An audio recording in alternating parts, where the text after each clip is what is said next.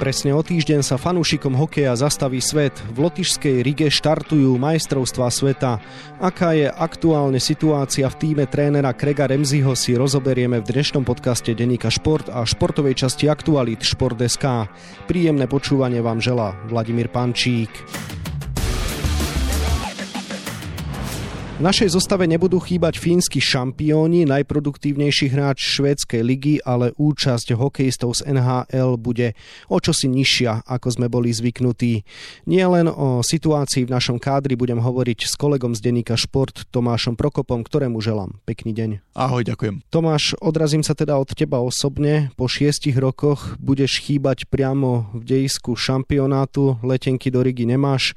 Prečo budeš teda jeho priebeh mapovať tento raz z domu? Zhodli sme sa na tom, že nemalo by to veľmi význam, lebo všetky veci budú riešené iba na tlačovkách, čiže človek sa k tým hráčom nedostane ani na tréningoch, ani na zápasoch, akože bude môcť byť na tribúne, ale bude iba tlačovka, ktorá bude aj online, čiže z toho všetko, aj keď sme si to zrátali, to pre a proti, nemali by sme nejaký benefit z toho tam tentokrát byť. Akože mrzí ma to, lebo robiť niečo od stola, robiť takúto žurnalistiku ma nebaví, ale žiaľ, tá situácia je dnes takáto a verím, že budúci rok to už bude lepšie. Áno, covidová éra postihla mnohých, aj našu novinárskú robotu. Nebudete to mať teda, chalani, z hokejového oddelenia jednoduché. Aké to budú mať fanúšikovia v Rige? Fanúšikovia tiež budú mať iba také ako my, že budú všetko pozerať cez televízor, alebo respektíve cez obrazovku, lebo všetko nasvedčuje tomu, že nebudú žiadni fanúšikovia na tým majstrovstvá sveta. Vláda lotyšská do poslednej chvíle dúfala, že sa im podarí nejakých ľudí dostať na tie zápasy, ale posledné informácie, čo čítam, vyzerajú, že tá situácia nie je úplne dobrá a nerisknú to tým, že vypustili nejakých fanúšikov. Možno, teraz zašpekulujem, ak sa bude dariť domácej reprezentácii a bude lepšia situácia, tak možno postupom turnaja niekoho pustia, ale skôr to vidím ako nepravdepodobné. A ako sa tieto protikovidové opatrenia teda dotknú napokon samotných hráčov? Zatiaľ sa zdá, že budú spokojní, pretože im odpadnú mediálne povinnosti, ale zase fanúšikov by určite radi uvítali. Budú to mať tak, že budú v bubline a tá bublina, pokiaľ viem, tak bude rozdelená na viacero nejakých fáz, že napríklad tí novinári, ktorí tam napokon išli, tak budú možno menej prísne, ale aj tak sa tým hráčom nedostanú a hráči budú kvázi tak, ako to bolo v NHL, že budú mať iba hotel, arena a možno nejaké oddychové zóny tam budú v rámci toho celého areálu vyhradené. To ešte presne neviem, lebo aj tie správy od tých lotyšských organizátorov sú také nejasné, že celý ten šampión je pod takým rúškom tajomstva, ako keby, že vlastne na poslednú chvíľu sa riešia ešte lát v tej druhej aréne a veci okolo, čiže zatiaľ iba tak tápeme a hádame. A tak sa poďme radšej venovať nášmu hokejovému tímu, tam už máme viacero informácií, aj keď v čase nahrávania ešte nepoznáme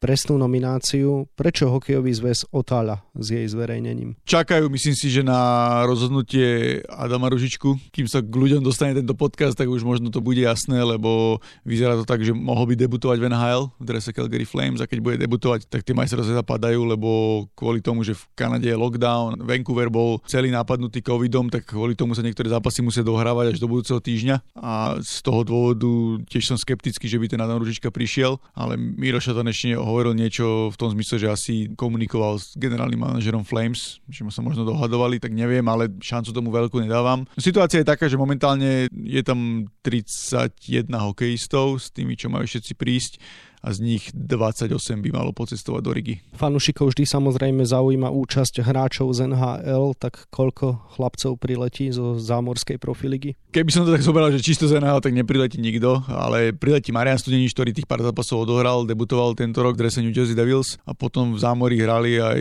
Robert Lantoši s Adamom Huskom, rankárom, obidvaja farmárskej AHL. Ostatní neprídu, lebo buď hrajú v play-off, ako napríklad Tomáš Tatar v Montreale, alebo Jaroslav Halák v Bostone, aj keď tam by som neočakával, že by prišiel, aj keby Boston vypadol. Alebo majú na to svoje dôvody, ako Andre Sekera, čo nám vysvetloval teraz vo veľkom rozhovore u nás v denníku, že predsa len absolvoval dve bubliny, mal náročné sezóny a potrebuje si trochu oddychnúť a všetko to stíhu na poslednú chvíľu, lebo ten hráč musí ísť do nejakej karantény a aby stihol prvý zápas, to je náročné a podobne je to aj s Richardom Pánikom z Detroitu. Vidíš absenciu hráčov z NHL ako problém? Predpokladám, že na účasť hokejistov zo zámoria trpia aj ostatné národné týmy, či už Švédi, Fíni, Česi, Rusi a mohol by som pokračovať. Vždy to bude problém. Vždy to bude problém. Tá kvalita hokejistov NHL je nepostráteľná. Je to úplne iná úroveň, keď vám príde čo najviac hráčov NHL rýchlostne aj zručnosťami a všetkými tými vecami, čo vedia. Absolútne sa to nedá porovnávať. To je proste v Európe sú výborní hokejisti, ale tá úroveň NHL je úplne inde.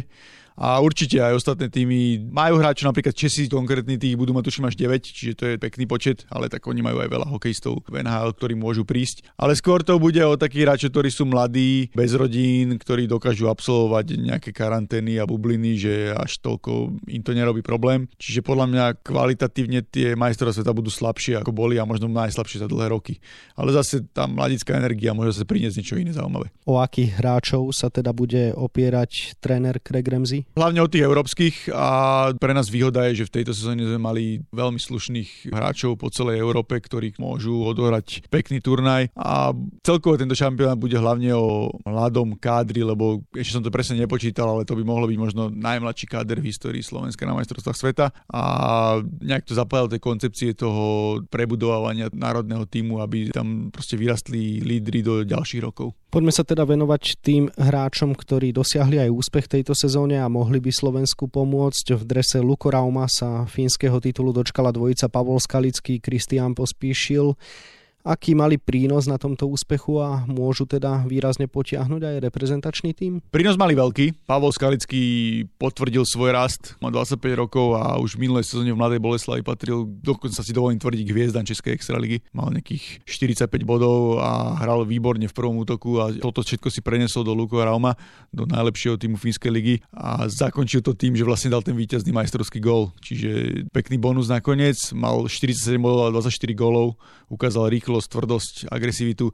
Podobne aj Kristián Pospíšil, toho trošku pribrzdilo operácia kolena a COVID, že tam vypadol na dlhší čas, ale dal sa na konci sezóny dokopy a tiež bol platný tou svojou rýchlosťou a agresivitou, trošku on je taký burlivák, musí si na to dávať pozor, hlavne na majstrovstvách sveta. Ale výhodou je, že hrali skoro celú sezónu pokope v jednej formácii. Čiže vlastne máme dvojičku už do jedného útoku a podobne to máme aj so Švédmi Marekom Hrivíkom a Petrom Cehlárikom. Áno, Marek Hrivík bol najproduktívnejší hráč v drese Lexandu v švédskej lige. Peter Cehlárik mu veľmi dobre sekundoval, ak to tak môžem povedať.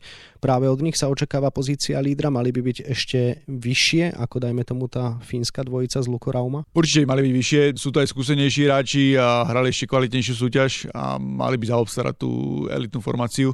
Uvidíme, koho k ním nakoniec Craig Ramsay dá, lebo skúšal tam viacero variant v príprave. Marek Hrivík by mal byť rozdielový hráč, to je náš hráč úrovne NHL. By som povedal, že síce nehrá NHL, ale tými výkonmi ukazuje, že má až takú kvalitu. Peter Cehlarik je zase hokejista, ktorý by sa tam rád vrátil, bojoval v Bostone o tú pozíciu a je takým strelcom, ktorý mal by to ukázať v presilovke. Myslím si, že oni dvaja sú asi také najvýraznejšie mená momentálne v útoku, čo máme. Zatiaľ chválíš iba útočníkov, ale paradoxne v príprave sme veľa gólov nedávali. Čím to je? No, nedávali sme preto, lebo bolo tam veľa mladých hráčov, veľa hráčov skúšali, bol to trošku problém, akože nehovorím, že to teraz vyriešia, ale stále opakovali tréneri, že nebolo až toľko času na tréningy, že museli najprv vysvetliť systém, až potom nejaké presilovky, tak teraz majú dlhšie obdobie pokope, kde môžu už tie špeciálne presilovkové formácie trénovať, tak verím, že proste to strieľanie gólov nebude až taký obrovský problém. Jasné, že nemáme tam takú kvalitu ako možno v minulosti, ale aj predtým sa v príprave ukazovalo, že nedávali sme toľko gólov a potom prišli majstrovstvá sveta a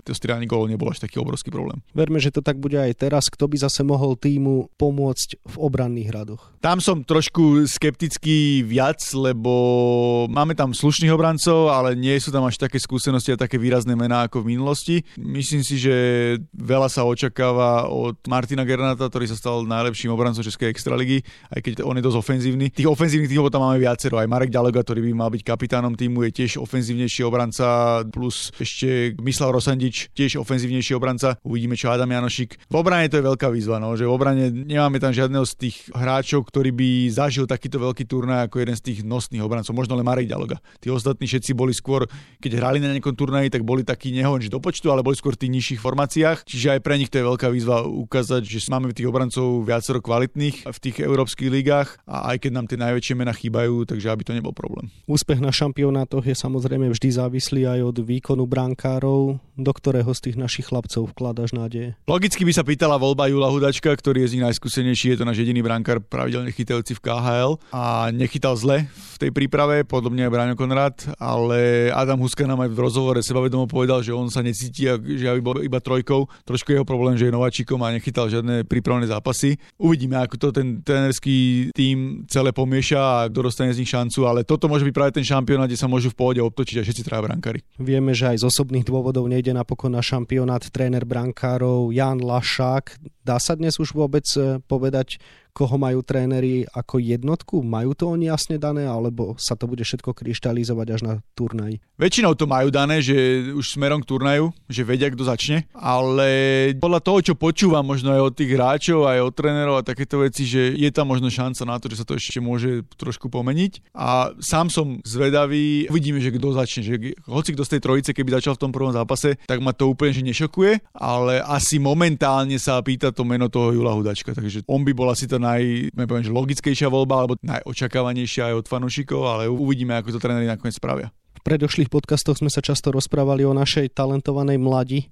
Očakávaš, že by tomuto týmu mohli výrazne pomôcť aj tínedžeri? Dostali obrovský priestor v príprave. Juraj Slavkovský, útočník, a Šimon Nemec, obranca. Proti Čechom napríklad v zápase hrali všetky presilovky, dostali veľkú porciu minút a nesklamali. Podobne aj Samuel Kňažko, ďalší mladý obranca. Prekvapilo by ma, keby nezačali už v základnej zostave na majstrovstve sveta. Poviem to až takto, že lebo predsa tým, že môžu zbrať viacej hráčov, bude viacej hráčov na tribúne. Prekvapilo ma, keby sa dostali tí chlapci na tribúnu, keď v príprave hrali tak veľa. Že myslím si, že oni proste, u nich je reálna šanca na to, že v tých majstrovstvách sveta začnú v tej základnej zostave. Zostaňme chvíľu aj pri tej samotnej príprave. Už sme naznačili, že sme mali trošku problémy v ofenzíve. Ako z tvojho pohľadu teda dopadli zápasy pred šampionátom? Sú chlapci dostatočne preverení? To si nie som úplne istý. Chápem, že pandemická situácia, bolo ťažké niekoho zavolať. Chýbali mi tam kvalitnejší superi. Lebo napríklad Lotyši boli dobrí, tí budú domáci, to bol taký starší tým, oni už od začiatku skladali to najsilnejšie, čo majú. To bolo fajn. Nemci boli tiež takí, že len v príprave a ešte dosť ten káder menili. A Rakúsko to bolo úplne odveci, to bol druhodivizný tým, ktorý potom aj sa prišiel, neviem, či byť alebo tak, že to nás vôbec nepreverilo, to bolo úplne že až smiešný super. Až nakoniec tí Česi, tí boli výborní. Ten dvojzápas bol super a ten ukázal veľa a na tom tréneri dostali nejaký obraz. Je veľká škoda, že tento posledný víkend, čo ešte máme, že sa nepodarilo nejaký prípravný zápas dohodnúť a odohrať, že to vlastne bude o tréningoch, čiže bude to taká trošku neznáma, že ako my začneme na šampionáte v Rige. Čo teda chlapci čaká ešte do začiatku turnaja? No teraz ešte trénujú v kempe v Piešťanoch v Bubline a v nedeľu by sa mali presunúť do Rigy, kde by mali trénovať. Tam tuším, ich čaká nejaká pár-dňová karanténa na začiatku a testy. Neviem, ako to presne, keďže absolvovali tú Bublinu aj na Slovensku, kde ich testovali, či musia kompletne do karantény, alebo to bude len o tých testoch. A potom proste ich čaká príprava na ten prvý piatkový zápas. Takto o týždeň nastúpime hneď na úvod majstrovstiev sveta proti Bielorusom. Bude to hneď jeden z kľúčových súbojov? Presne tak. Ja si dokonca dovolím tvrdiť, že to je úplne najkľúčovejší súboj možno na tom šampionáte, že úplne ten prvý víkend alebo tie prvé 4 zápasy ukážu, na čo ten náš tým má. Lebo Bielorusi sú ten tým, ktorý chce bojovať o štvrťfinále. Mali byť doma, ale nakoniec to je iba v Lotisku a tam sa ukáže, že na čo máme. Proste ten zápas potrebujeme vyhrať, potom hráme s outsiderom skupiny Veľkou Britániou, čo je ďalšie, povedal by som, povinné víťazstvo. Potom keď sa nemýlim, sú tam Rusi a tuším Dáni, že tie prvé 2 zápasy ukážu veľmi veľa a prvé 4 zápasy sú absolútne kľúčové, si myslím. Spomenul si tých prvých našich súperov, kto nás potom ešte ďalej čaká na šampionáte v základnej skupine? Ako som povedal, máme tam ešte Dánov, hráme aj so Švedmi, čakajú nás aj Česi nakoniec, čiže bude to taká európska skupina, že trošku som sa tak pousmial, že teraz by sa nám zišlo, keď sme mali možno tie zámorské týmy, ktoré sme mali minulý rok v skupine v Košiciach, kde mali Amerika a Kanada nabité kádre a tento rok vlastne tie zámorské týmy, pokiaľ čo mám informácie, tak neprídu s nejakými úplne tými najvýraznejšími menami, že skôr berú takých mladých chlapcov, možno sa tam aj objaví nejaký junior, že teraz by bolo možno ľahšie hrať proti tým zámorským tímom, hlavne na tom širšom európskom kozisku, lebo predsa len tí superi, čo nás čakajú, tak majú nabité kádre aj z Európy, či spomeniem Švedov, Rusov aj Čechov. Možno aj kľúčový zápas bude so Švajčiarmi.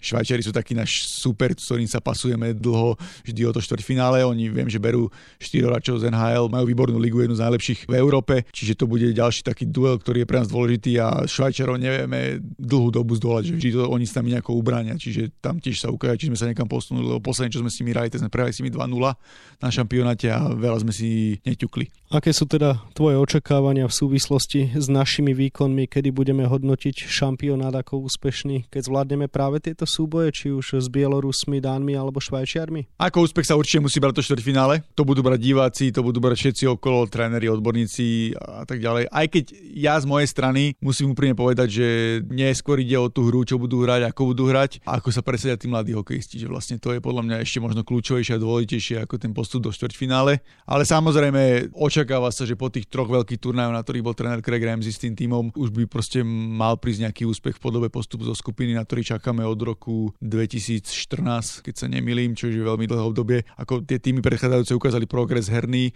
hrali sme dobre, neboli sme nejakým fackovacím pánakom pre súperov, že by sme len stáli v nejakom pásme, ale uvidíme, lebo máme tam skôr mladých hráčov, tak tá kvalita tých skúsených bude chýbať, ale môže to byť zaujímavé, lebo tréner Ramsay preferuje so svojím tímom náročný korčuliarsky štýl, nátlakový, hranie s pukom a aj preto bral mladších hráčov, ktorí budú viac vládať, čiže týmto môžeme možno zaskočiť nejaký taký skúsenejší tím, ktorý dajme tomu bude po dvoch náročných zápasoch a predsa len keď má človek po 30, tak sa unaví viac, veď sami to vieme.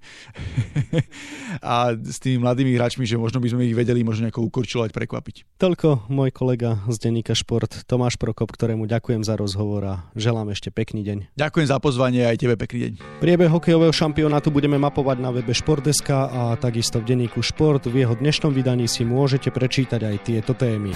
Futbalisti MŠK Žilina majú najviac odchovancov v Európe. Ako na to reaguje klub z Poddubňa, ktoré ďalšie tímy sa umiestnili v rebríčku na popredných miestach, a aké slovenské mužstvá v tejto štatistike ako tak konkurujú Šošonom? Dlhoročného trénera Eleny Kaliskej Petra Mráza neprekvapilo, že si zo slovenských kanoistov vybojoval účasť na olympijských hrách Tokiu Matej Beňuš, čo podľa neho rozhodlo o jeho víťazstve v nominačnom súboji so Slavkovským a Martikánom. Prešovskí hádzanári sú na najlepšej ceste získať titul majstrov Slovenska. V stredu suverénne vyhrali v Považskej Bystrici, v sérii vedú 2-0 na zápasy a spečatiť prvenstvo môžu už v sobotu na domácej palubovke. No a na 28 stranách je toho samozrejme oveľa viac. Scenár dnešného podcastu sme naplnili a zostáva nám sa už iba rozlúčiť. Ešte pekný deň želá od mikrofónu Vladimír Pančík.